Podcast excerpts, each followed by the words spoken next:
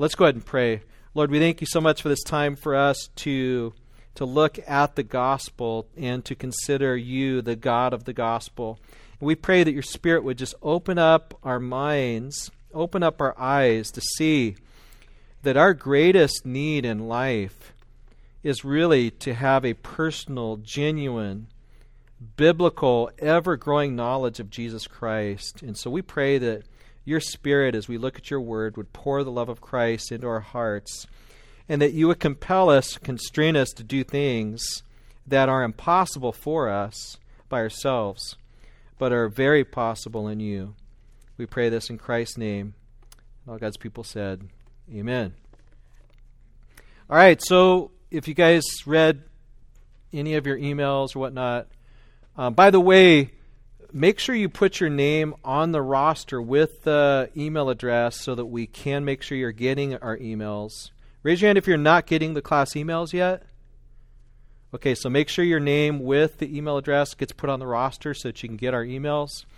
So here's the book giveaway without looking at the track that you have in your hands. Who can tell me the five questions of life's most important questions?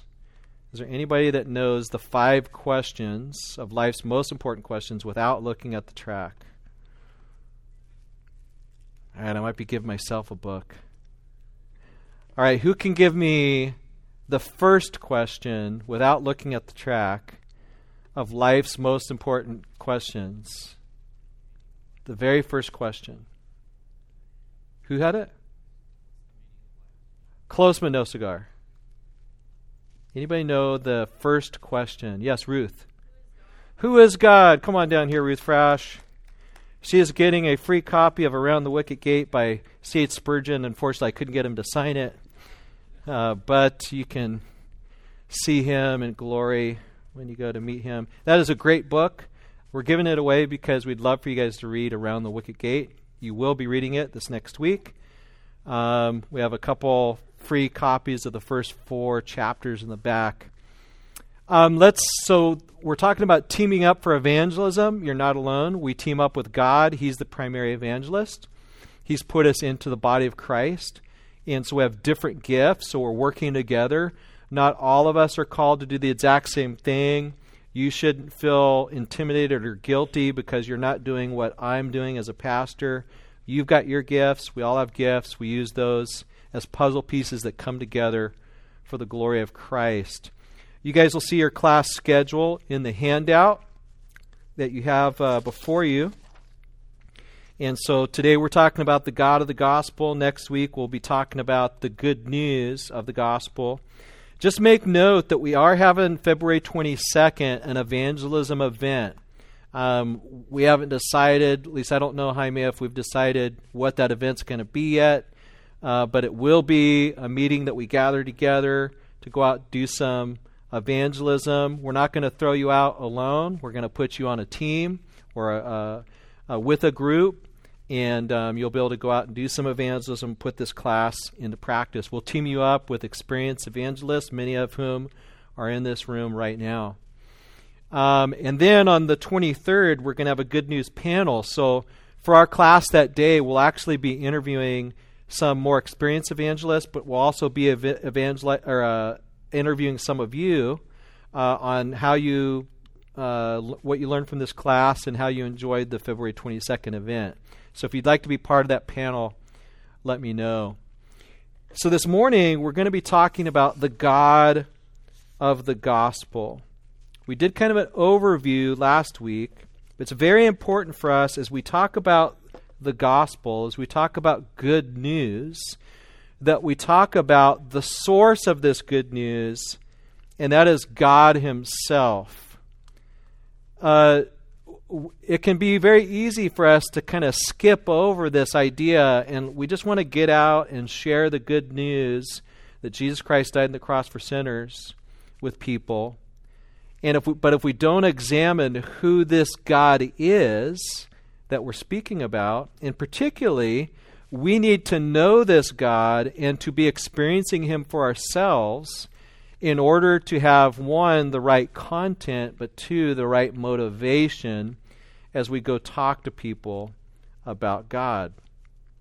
I was listening to a, a message last couple weeks uh, where the preacher had this to say Our greatest need, this is Bob Kauflin, by the way, our greatest need in life is a personal, genuine, biblically accurate, ever growing knowledge of Jesus Christ.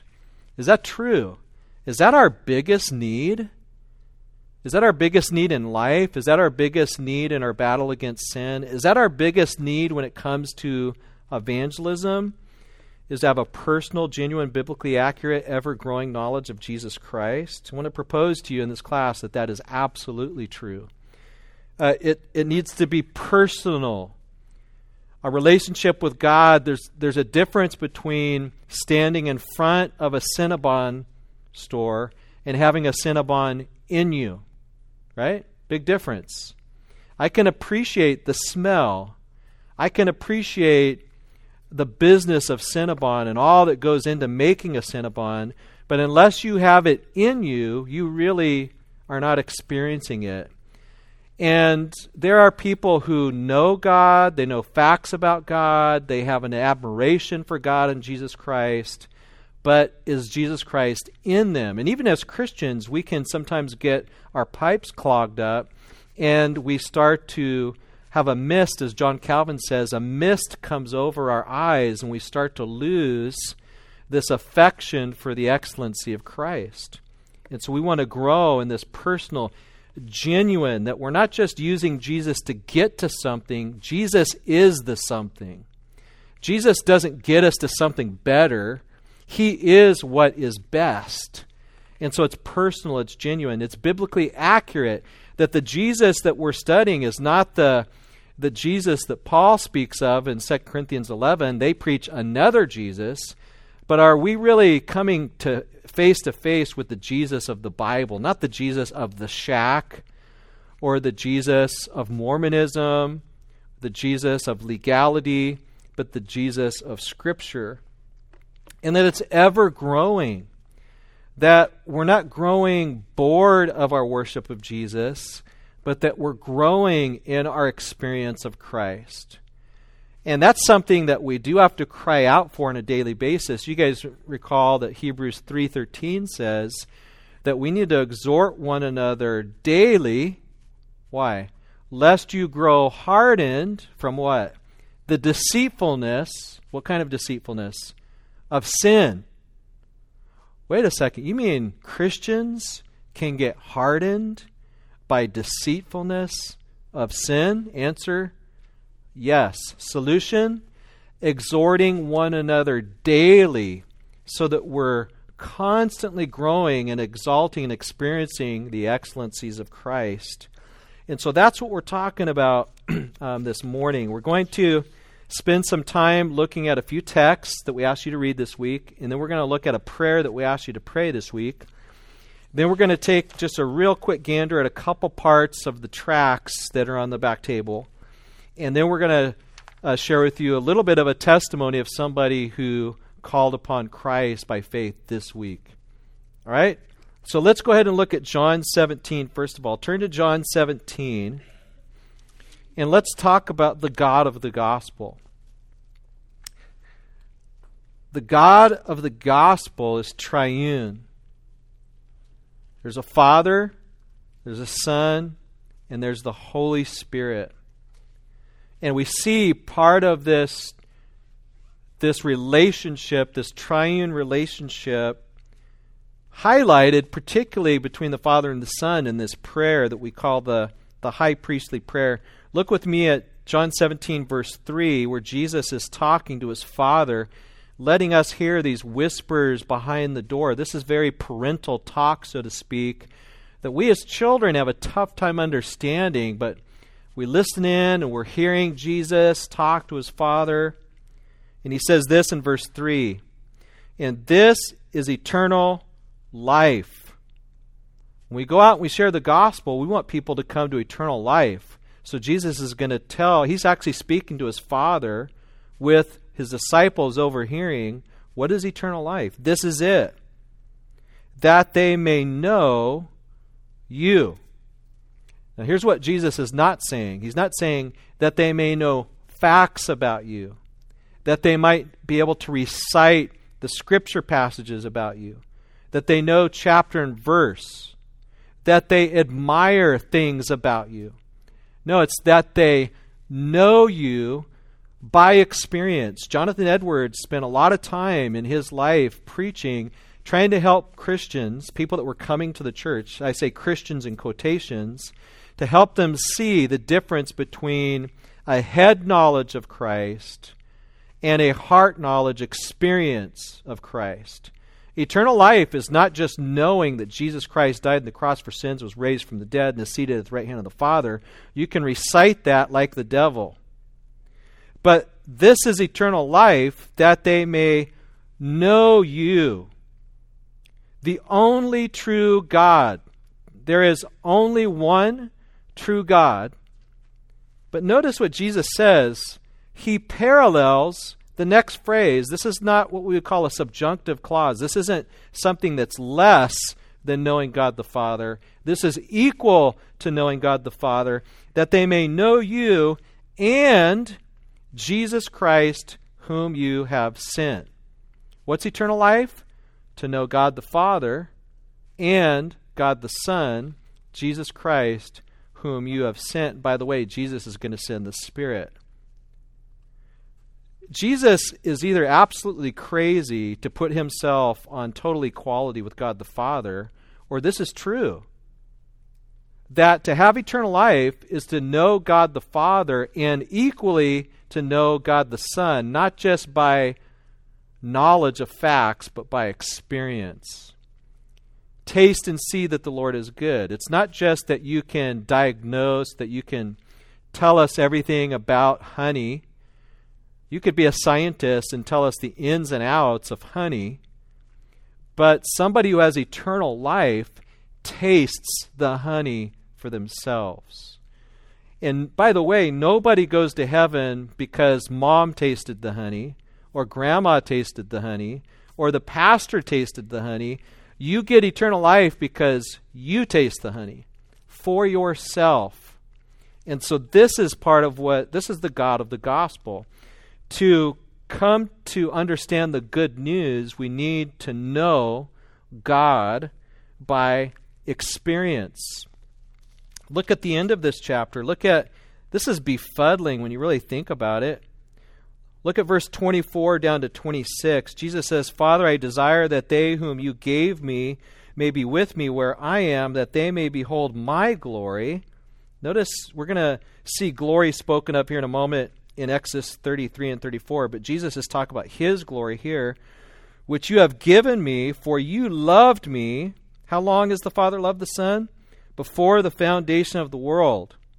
O righteous Father, uh, the world has not known you. Is he saying that the world didn't know any facts about Jesus Christ? No, they knew lots of facts about Jesus Christ. But they have not known you, but I have known you, and these have known that you sent me. So he's talking now about his disciples. They've known you by experience, and they've known me. Verse 26 And I have declared proclaimed. We're going to pick this up when we look at Moses in a second. I've declared to them your name. I've declared to them the gospel, the God of the gospel, and will declare it that the love with which you have loved me may be in them and I in them. So let me ask you a couple questions. How much does the Father love the Son? A whole lot. How long did the Father love the Son? from before the foundation of the world. Jesus in verse 26 is praying, I pray that the love with which you have loved me, that same kind of love, would be in them. You love me. I want that love to be in them and that I would be in them. This is the God of the gospel getting all mixed up with the gospel. The Father loves the Son. The Son loves the Father, and the Son is praying that his disciples would experience that same quality and nature of love. That's part of what. this is one of my favorite verses in the Bible right now. I say right now because tomorrow it could change. But John 15 9, Jesus says, As the Father loved me, I also have loved you. Abide in my love. Think about that. As the Father has loved me, He's loved me forever. He's loved me infinitely. There's no measure, it can't be measured. The Father's love for the Son is just out of this world. As the Father's loved me, I have loved you. If the love from the Father to the Son can never change, the love of the Son to us can never change. Jesus says, stay right there, abide there.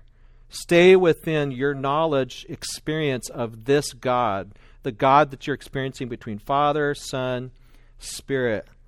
So that's that's the God of the gospel. Let's go back to uh, Exodus now. We asked you to read Exodus 34, but I'm going to pick it up in Exodus 33 to give us some of the, the context here. If we can grow in our, ever grow in our taste and knowledge of, of God, Jesus, the Holy Spirit, that's what's going to impact our evangelism. If we run to preaching the good news first and we forget the source of the good news, it ends up with guilt and judgmentalism.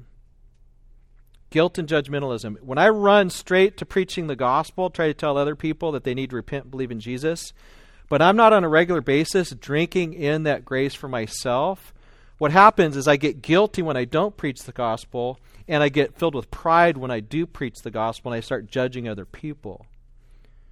But when I'm drinking deeply and tasting of the honey for myself, that humbles me and now I'm motivated out of grace, and then I'm trying to lure other people by grace to do the same thing. Is this making sense? Let's look at what um, what happens with Moses here. Remember, the Lord, you know, Moses and and the Lord, they have this great relationship, right? Look at thirty three eleven. So the Lord spoke to Moses face to face as a man speaks to his friend. That's just befuddling that Moses is very unique at this point in redemptive history. He's able to speak face to face in some sense, even though in verse 20 it says, You cannot see my face, no man shall see me and live. That's not a contradiction. That's just showing that there's a sense in which Moses did speak to him face to face, but there's a sense in which he did not see his full unveiled glory.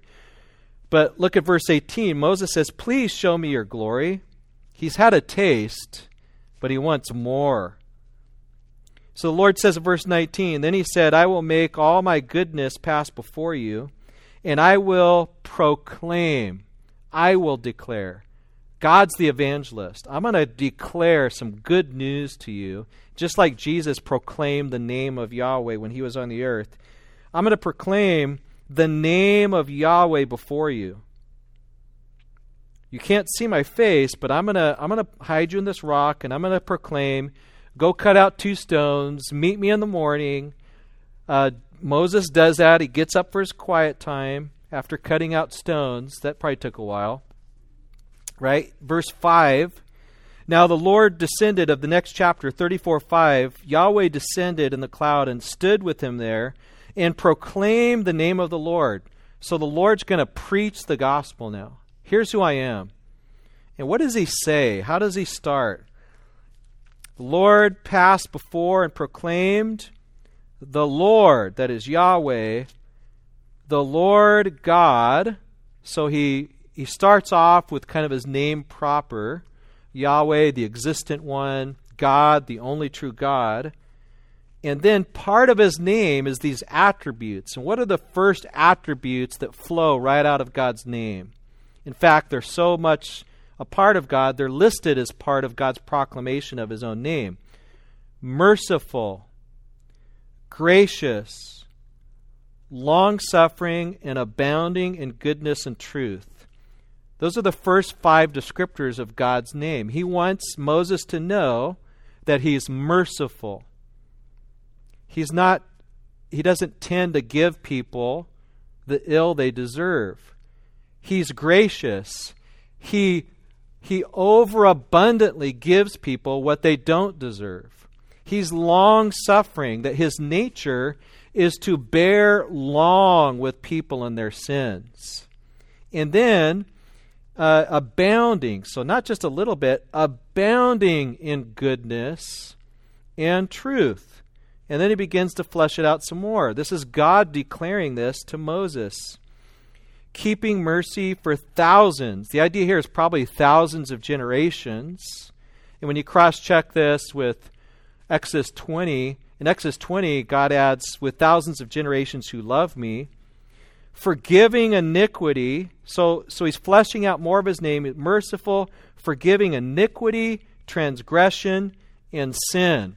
Piling up all the ways in which we violate God.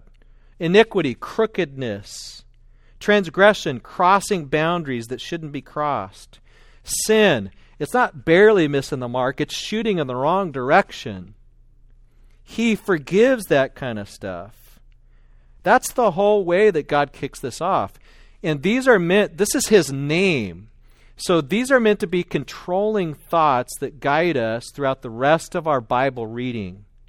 So as you're reading your Bible, as we're looking into the face of God and, and, and are experiencing Jesus Christ, what Yahweh is telling Moses is what who I am and what you should expect from me is mercy, grace, long suffering, goodness, truth, that kind of stuff. That's just the, that's just who I am. The Father loves the Son. As the Father loves the Son, so I have loved you. Stay there, abide there. And then he goes on, and it's not until the middle of verse 7 that he says, By no means clearing the guilty. I am all of these things, but just because I'm merciful and gracious and kind and suffering doesn't mean that I let sin go on forever and just have everybody come into heaven at the end of history. No, I'm long suffering, but I do deal with sin. I don't sweep it under the carpet. But I and in fact I visit the iniquity of fathers upon the children, the children's children of the third and fourth generation, i.e., to those who hate me and don't repent their sinful choices have an impact upon their children, chief of which is the is the fathers who move away from Yahweh and choose not to worship him and go off into Baal worship and Molech worship. Guess what happens after a few generations? Now you have whole people groups who don't even know God anymore, right? You have uh, Adam and Eve, several generations know him, and then there's people that just forget who he is. Noah gets off the ark. There's one true religion. Everybody knows God, but then Ham and, and others move away, and um, and then a few generations go by, and the, one of the consequences is is they don't even worship Yahweh anymore. And so the sins of the fathers are visited upon the children, chief of which because now they don't know God by knowledge or experience, and they reap the consequences of that. So Moses, what does he do? Verse 8 made haste, bowed his head towards the earth, and worshiped. And then, so he worships. Then notice what he says, verse 9 If now I have found grace in your sight, O Lord. So he's already putting this into practice. You say you're gracious. If I found grace in your sight, O Lord, I pray, go among us, even though we are a stiff necked people, and pardon our iniquity and our sin, and take us as your inheritance. So, right away, Moses puts this into practice. God declares the gospel. Moses worships. He believes the gospel. And then he prays the gospel right back to Yahweh. If you really are this way, come along with us, even though we're a stiff necked people. These, this is a controlling thought that should guide all of our Bible reading, and it should guide our experience of God Himself. When you're reading the Bible and you see God getting giving people long periods of time, how many years did, went by between Abraham and Joshua before God finally said enough and starts sending in Israel to, to start taking judgment out upon the Canaanites? 400 years. That's pretty long suffering. You know, when people sin against me, you know how much time they get? Maybe a couple minutes, right? And then I, I'm, I'm calling for fire down upon somebody's head. God waited for 400 years. Noah preaches what, 100, 120 years before the flood came? The flood doesn't come for about 1600 years or so after creation. God is long suffering. And so this should impact the way we read our Bibles and even the way we, we evangelize. You know, when you when you're reading through your Bible and you see somebody all of a sudden God's judgment breaks out and somebody gets whacked. Let's let's take Nadab and Abihu for instance. A controlling thought should be God's long suffering, gracious, and merciful. What was going on that these guys got hammered? How long had they been stiff necked and hard hearted before God finally broke out in wrath against Nadab and Abihu? It's a good question to ask. Because think about this, and, and this should impact our evangelism. What did, when Moses went up to the mountain and delayed for 40 days, what did Aaron do when the people started getting restless? He built a golden calf, right? And then he even kind of lied about it and said, Well, I just threw the gold in and this calf came out. Did God whack him? Why didn't God whack him for building a golden calf? Because God is merciful, gracious, long suffering, abounding in goodness and truth. no doubt God looked down at Aaron and was like, Yeah, that was not good, right? But he looks down and he sees he sees a seed of faith in Aaron's heart. And when Moses said, Whoever's on the Lord's side, get over here, right? Aaron came. And then there was just all kinds of judgment that breaks out. But Aaron was rescued. You get to Nadab and Abihu a little bit later, right after the fire comes down to lick up the offering, after all of this development in Leviticus, Nadab and Abihu decide, when you put all the pieces together, we're going to take fire that God hasn't even authorized, probably fire that they do over that Molech worship that's more cool, and, you know, it's kind of more in vogue today. And by the way, they were a little bit drunk. They were kind of like some of our reform friends that like the, the drink a little bit too much. And so they're drunk, they come in with strange fire, and because we know God's character, He's very merciful, He'll let things go for a while. The implication is these guys have been stiff harming the Lord for a while. They come in, and God just breaks out, and boom, whacks them. And then Moses says to Aaron and his other sons, Don't mourn, don't leave the tent. This is God's justice breaking out. He will by no means clear the guilty. So part what do we learn when we look at the God of the gospel in just these two respective passages? What we find is that eternal life is completely available to those that know God and Jesus Christ by experience. And as God loves the Son, he wants to pour out his love on his children and that God is gracious and merciful and long suffering, and we see that displayed all over the Bible. Read the book of Judges. You want to read a good Old Testament example of how long suffering God is?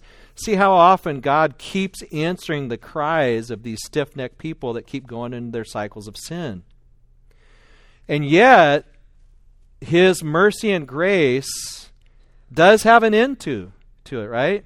if people stiff arm their hearts against Jesus Christ, the once for all sufficient death on the cross, there is no answer if you reject Christ. It's been appointed for man to die once. After this, the what? Judgment. You come into judgment with no Passover lamb, with no Jesus Christ, with no lamb slain before the foundation of the world. Guess what? You get Nadab and Abihu treatment. But we don't have to get the Nadab and Abihu treatment. We can get the Aaron treatment if we'll simply call out for mercy. And when, when Moses says, Who's on the Lord's side? we say, I'm with you. I'm repenting of my sin. I'm moving away from the golden calf. I'm coming over to the true God.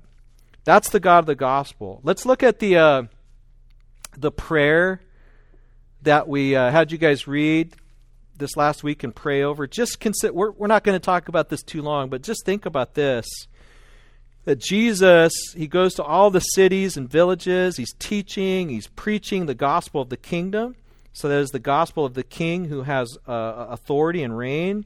He's healing diseases. And when he sees the multitudes, he's moved with what?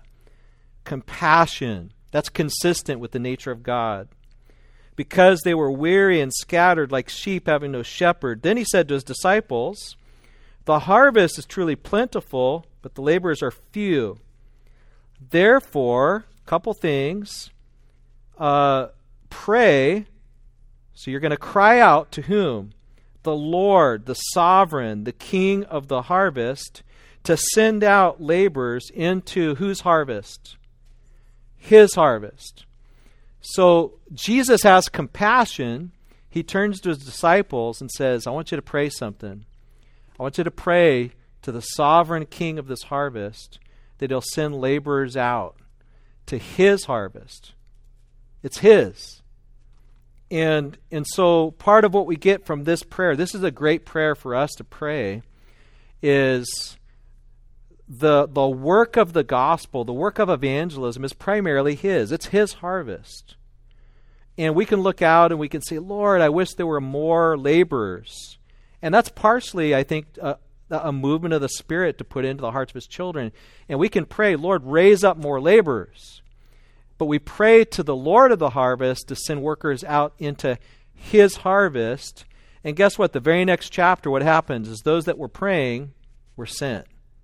And so we pray, and then we're willing to be sent and go and use the gifts that God's given us. If we understand Jesus' compassion for the lost, Jesus' compassion for us, what we don't do is we try to guilt people into doing the work of evangelism. You lazy cornerstone Christians. You guys are all going to be watching two football games this afternoon when you should be out doing the work of the ministry. Turn off your football games and get out there and start preaching the gospel to people who are going to hell, why don't you? That may work this afternoon, but that's not going to be gasoline that's going to sustain you for the long haul. What will sustain you for the long haul is to realize that the same Jesus who has compassion upon the masses has compassion on you, and he's wooing you with that same compassion to call upon him. It's his harvest, he's the Lord, and he will move upon you to give you the motivation that will fuel you for the long haul. To where you won't just want to get up and share the gospel out of guilt for a week or two and then you lose energy, but you'll find the type of energy that Spurgeon speaks of that comes from sitting at the feet of Christ like Mary. When we sit at the feet of Christ like Mary and we're drinking in his words for us, that gives you an energy where you'll be like, where did this come from? Why am I talking to people the way I'm talking to them? Why am I have, suddenly having a desire to share Christ with people that just goes beyond what I naturally do? That comes from sitting at the feet of Jesus and understanding that your God is gracious, merciful, long suffering, abounding in goodness and truth, and He's forgiven your sins, iniquities, and transgressions. That's the fuel that will make us more passionate evangelists. And so we need to cry out for that, right? Let's talk about a couple of the resources that we've put into your hands this week. Um, we're only going to talk about one section. Um, the first section in Life's Most Important Questions. Ruth, what was the question again? Who is God? So that's where we always want to start with ourselves and when we're trying to talk to other people about Christ, about the Lord, is who is God? Who is God? God is the anybody know what the answer is according to that track? He is the creator, sustainer, king and sustainer of the universe or of all things, right? So he's king, he's in control. And then it goes into various attributes. One of the attributes is his love. One of the attributes is his, the fact that he's a Trinity, that he's sovereign, so on and so forth. I find that when I'm evangelizing, one of my goals is is to constantly try to attack the stereotype that unbelievers have of Christ and Christians. And so, one of the things that we did this last week, I'm only able to give a short little sliver But I we gave a little sliver of a sermon from Jonathan Edwards. I think I have a couple I may have laid out a couple copies of this in the back. There's a sermon by Jonathan Edwards called The Excellencies of Christ, where part of it he says this, and I read this to all the UCR students that came by. I said, You need not hesitate one moment, but may run to Christ and cast yourself upon him. You will certainly be graciously and meekly received by him. Though he be a lion, he will only be a lion to your enemies, but he will be a lamb to you. And I'll spend a little bit of time just talking about how that Jonathan Edwards, who was, by the way, one of the first presidents of Princeton University, a contemporary of Benjamin Franklin, preached this message in the 1700s about the excellency of Christ based on Revelation 5 that puts Christ on display as both a lion and a lamb. He is sovereign, and yet he is humble. And God has sent Jesus Christ to be a lion against your enemies. What are your enemies? It's the devil and sin and your own flesh. And if you would simply call upon Jesus, he will be a lion to those enemies, but he'll be a lamb of forgiveness to you. I like to preach messages like that because a lot of people, they automatically think that Christians, um, one, about the only sermon, if anybody knows Jonathan Edwards, they remember sinners in the hands of an angry God and they've never even read it. They just think that God's just angry all the time. But they don't realize that in the end that very sermon, and that most of Edward's preaching, he's preaching about the love and the grace of the Lord primarily as the answer to God's justice and his wrath, his rightful wrath. And so we want to talk about who is God. He's the king, he's the creator, he's the sustainer of all things, and he's compassionate, loving, and merciful in the Two Ways to Live pamphlet. By the way, um, I, I, sent you guys some links. There's some really uh, great resources here. Lot, sometimes I don't have a physical track on me, but I can pull this up on my phone, and it's very mobile friendly. The way that this track moves through with, with my little kind of scroll of my thumb. And I can move from one point to the next very easily um, and so you can always have a gospel track on your phone if you just simply kind of go to that site and then create it on your home screen. I can show you how to do that if you don't know how to do it. You just kind of create a little icon on your home screen and you can flip through it. But the very first point in this track, which is a great track, God is the loving ruler of the world. He made the world. He made us rulers of the world under him. And then it quotes Revelation 4. And it's just a great place to start. He's the loving ruler of the world. Look at all these wonderful things that he has done and given us. Do you know that God gave every one of you guys bodies that has a built in thirst recognition system? You don't have to train anybody to recognize thirst. You just know you're thirsty. And God put you on a planet that has tons of H2O. Good thing that you weren't born on Mars. So you can go and you can find water just about anywhere, although I can't find my water now, but I come over and here it is. There's just water everywhere, and you put it up to your lips, and your body knows what to do with it. I put, water goes into my stomach. I don't have to think about it. My stomach sends the H2O all throughout my body. That's just God's goodness and grace in our lives that we, we can recognize thirst, we can find water, and that God, by His grace, puts the water where our bodies needs, needs it to go. In the same sense, God has sent Jesus Christ to this earth to quench the thirst of mankind so that they would simply drink and believe that Jesus Christ died on the cross, was raised from the dead. You can be saved. And it doesn't take a whole lot of intellect. It's simply believing in Christ. They died, was raised from the dead. And God, the Holy Spirit, will send that grace where it needs to go. God is good, He is gracious and and to be able to to put God's goodness and graciousness on display for kids and young people or people around the world that just don't even really think about spiritual things very often. Anyway, consider those tracks. Those are some great resources. You guys can do what you want. I don't tend to get locked into one method. I love gospel tracks, but I tend to use one for a while until I get bored of it, and then I go to another one. Um, so I, I, use all kinds of different gospel tracks.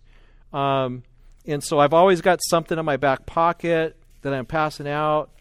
Um, I've, I've gotten a little stingy with my Alvin Davis cards because there's not too many of them left. I only have about 50 left.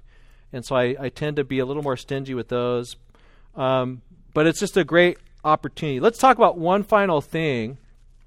And as this um, last week, we just had the, the blessed opportunity to have Long Fan, who's sitting right here, uh, just call upon Christ as his Savior. And so I put his testimony in your packet at length. He wrote up his testimony just kind of on his own. And you guys will have you have three pages that I'd encourage you to read on your own. I just want to give a couple highlights, and Long can correct me if I mess anything up. Uh, but basically, when Long was uh, first invited to, or right b- before he was invited to come to church by Jennifer, he thought of Jesus as just like a genie. You know, genie in a bottle. You you know, you can ask him for things. Maybe he'll answer you. Maybe he won't. If he does answer you, he's hearing you. If he doesn't answer you, maybe he doesn't like you. Um, but as Long came to Cornerstone, he began to get a sense that these people love Jesus and he is very dear to them. He said, I heard Jesus described in such an endearing and personal way for the first time in my life. Jesus was not a genie to people here, he was their Savior.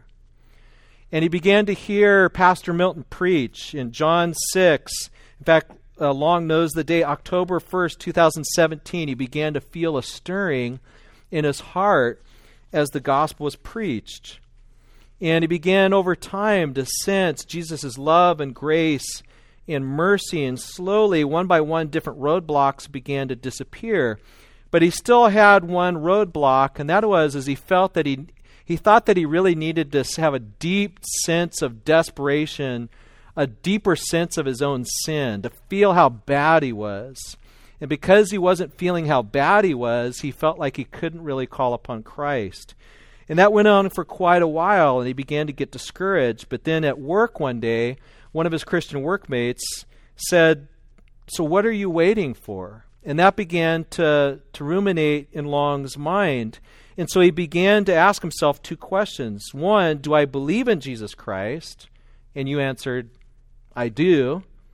Do I believe in the message Jesus came to give? And he says, I knew the answer to my first question was yes. And to the second question, if I were to say no, then I would be calling Jesus a liar. And I knew in my heart that Jesus was not a liar. And so over time, Long just got to the place where he's like, I just need to stop trusting in my feelings and just call upon Christ. It's not about what I feel, it's about what Jesus felt on the cross for me. And so just this last Thursday, I'm not going to cry, that after we Maybe I will. After we had time, by the way, um, Long's been coming out to evangelism every other week. So he, he hadn't quite embraced Christ yet as his own Savior, but he was still coming out passing out tracts at UCR. And just this last Thursday, he said, One of the reasons why I was coming out is I wanted to hear the gospel preached. I just wanted to hear Jesus being preached and what was being said. And so, um, in, in the middle of our, our time together, he just says, I want to call upon Christ. And he prayed. And so this is a new brother in the Lord. I encourage you guys to come up and say hi to him afterwards. Just so thankful. Yeah, praise the Lord. and so, long we're looking at baptism, he's going to talk to his folks in a couple weeks. Pray for him as he talks to his um, Roman Catholic parents about getting baptized. And then we're going to set that up.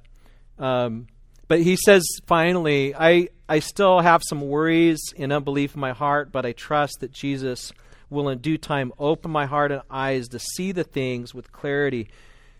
I just want to point out that part of what the Lord used, this is an example right before us of how the Lord used Jennifer to invite him to Cornerstone and then heard the preaching of the gospel from this pulpit for many years or two years, and seeing you guys worship the Lord, that had an impact on Long. And then him coming rubbing shoulders with our evangelism team, that had an impact. And the Lord used this team, and He's the ultimate evangelist, right? It's the Spirit that draws people, opens up their eyes to see the love and mercy of Christ.